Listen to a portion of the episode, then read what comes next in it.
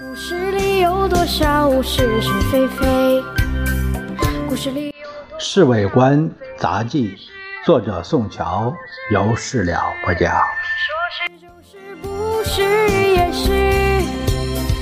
故事里的事，说不是就不是，是也不是。故事里的事。先生昨天晚上请司徒雷登大使在行邸吃晚饭，除掉夫人外，并没有别人在座。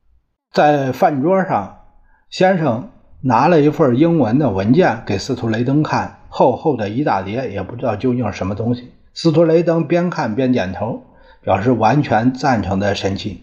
饭后，他们三个人又谈了许久。等到这位客人辞出的时候，已经是十一点多钟了。我正预备溜出去打一个长途电话给梅珍，侍卫长却叫住我：“先生，明天早上七点钟下山，你和杨仲良现在把一切都准备好，听到没有？”“听到了。”我连忙立正，打了个立正姿势。回到屋子里，老杨笑着对我说：“这下你可得意了啊，回去看老婆孩子。”我临来的时候，梅珍说要带美元到上海外婆家住几天，不知道去了没有。女人呐，就是回娘家有兴趣，不知道为了什么呀。今天早上先生下山的时候，夫人一直送到小天池。我相信这套做法完全是跟马歇尔夫人学的，因为从前夫人向来没有这样做过。专机在大教场飞机场降落的时候，来接先生的只有总统府的秘书胡定昌。可见的，先生这次回来的消息封锁的十分严密，否则一定会有别的人来迎接的。先生回到了黄浦路官邸的时候，汪文浩和汪云武两个人早已经在那等着了。他们见着先生，连忙站起身来：“整个办法都拟定好了吗？”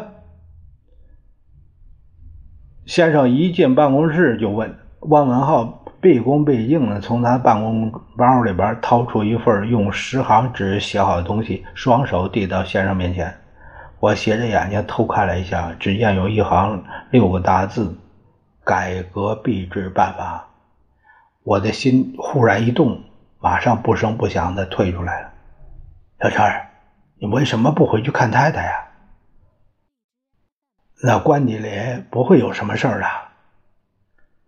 我把他拉到一边，轻声的告诉他我刚才捡到的东西。对了，大概就是外面所传的我们要改金本位的办法。老杨表情十分紧张，你看见一一条条办法没有？我摇摇头。你还是回家去吧。哎，等会儿啊，我再给你打电话。我回到凤仪村的时候。还不到下午一点，美珍，我回来了。太太昨天晚上回上海去了，从后面走来的是娘姨。她昨天下午打了一个电话到庐山给你，呃，大概正好错过了。说是就是，不是也是。故事里的事，说不是就不是，是也不。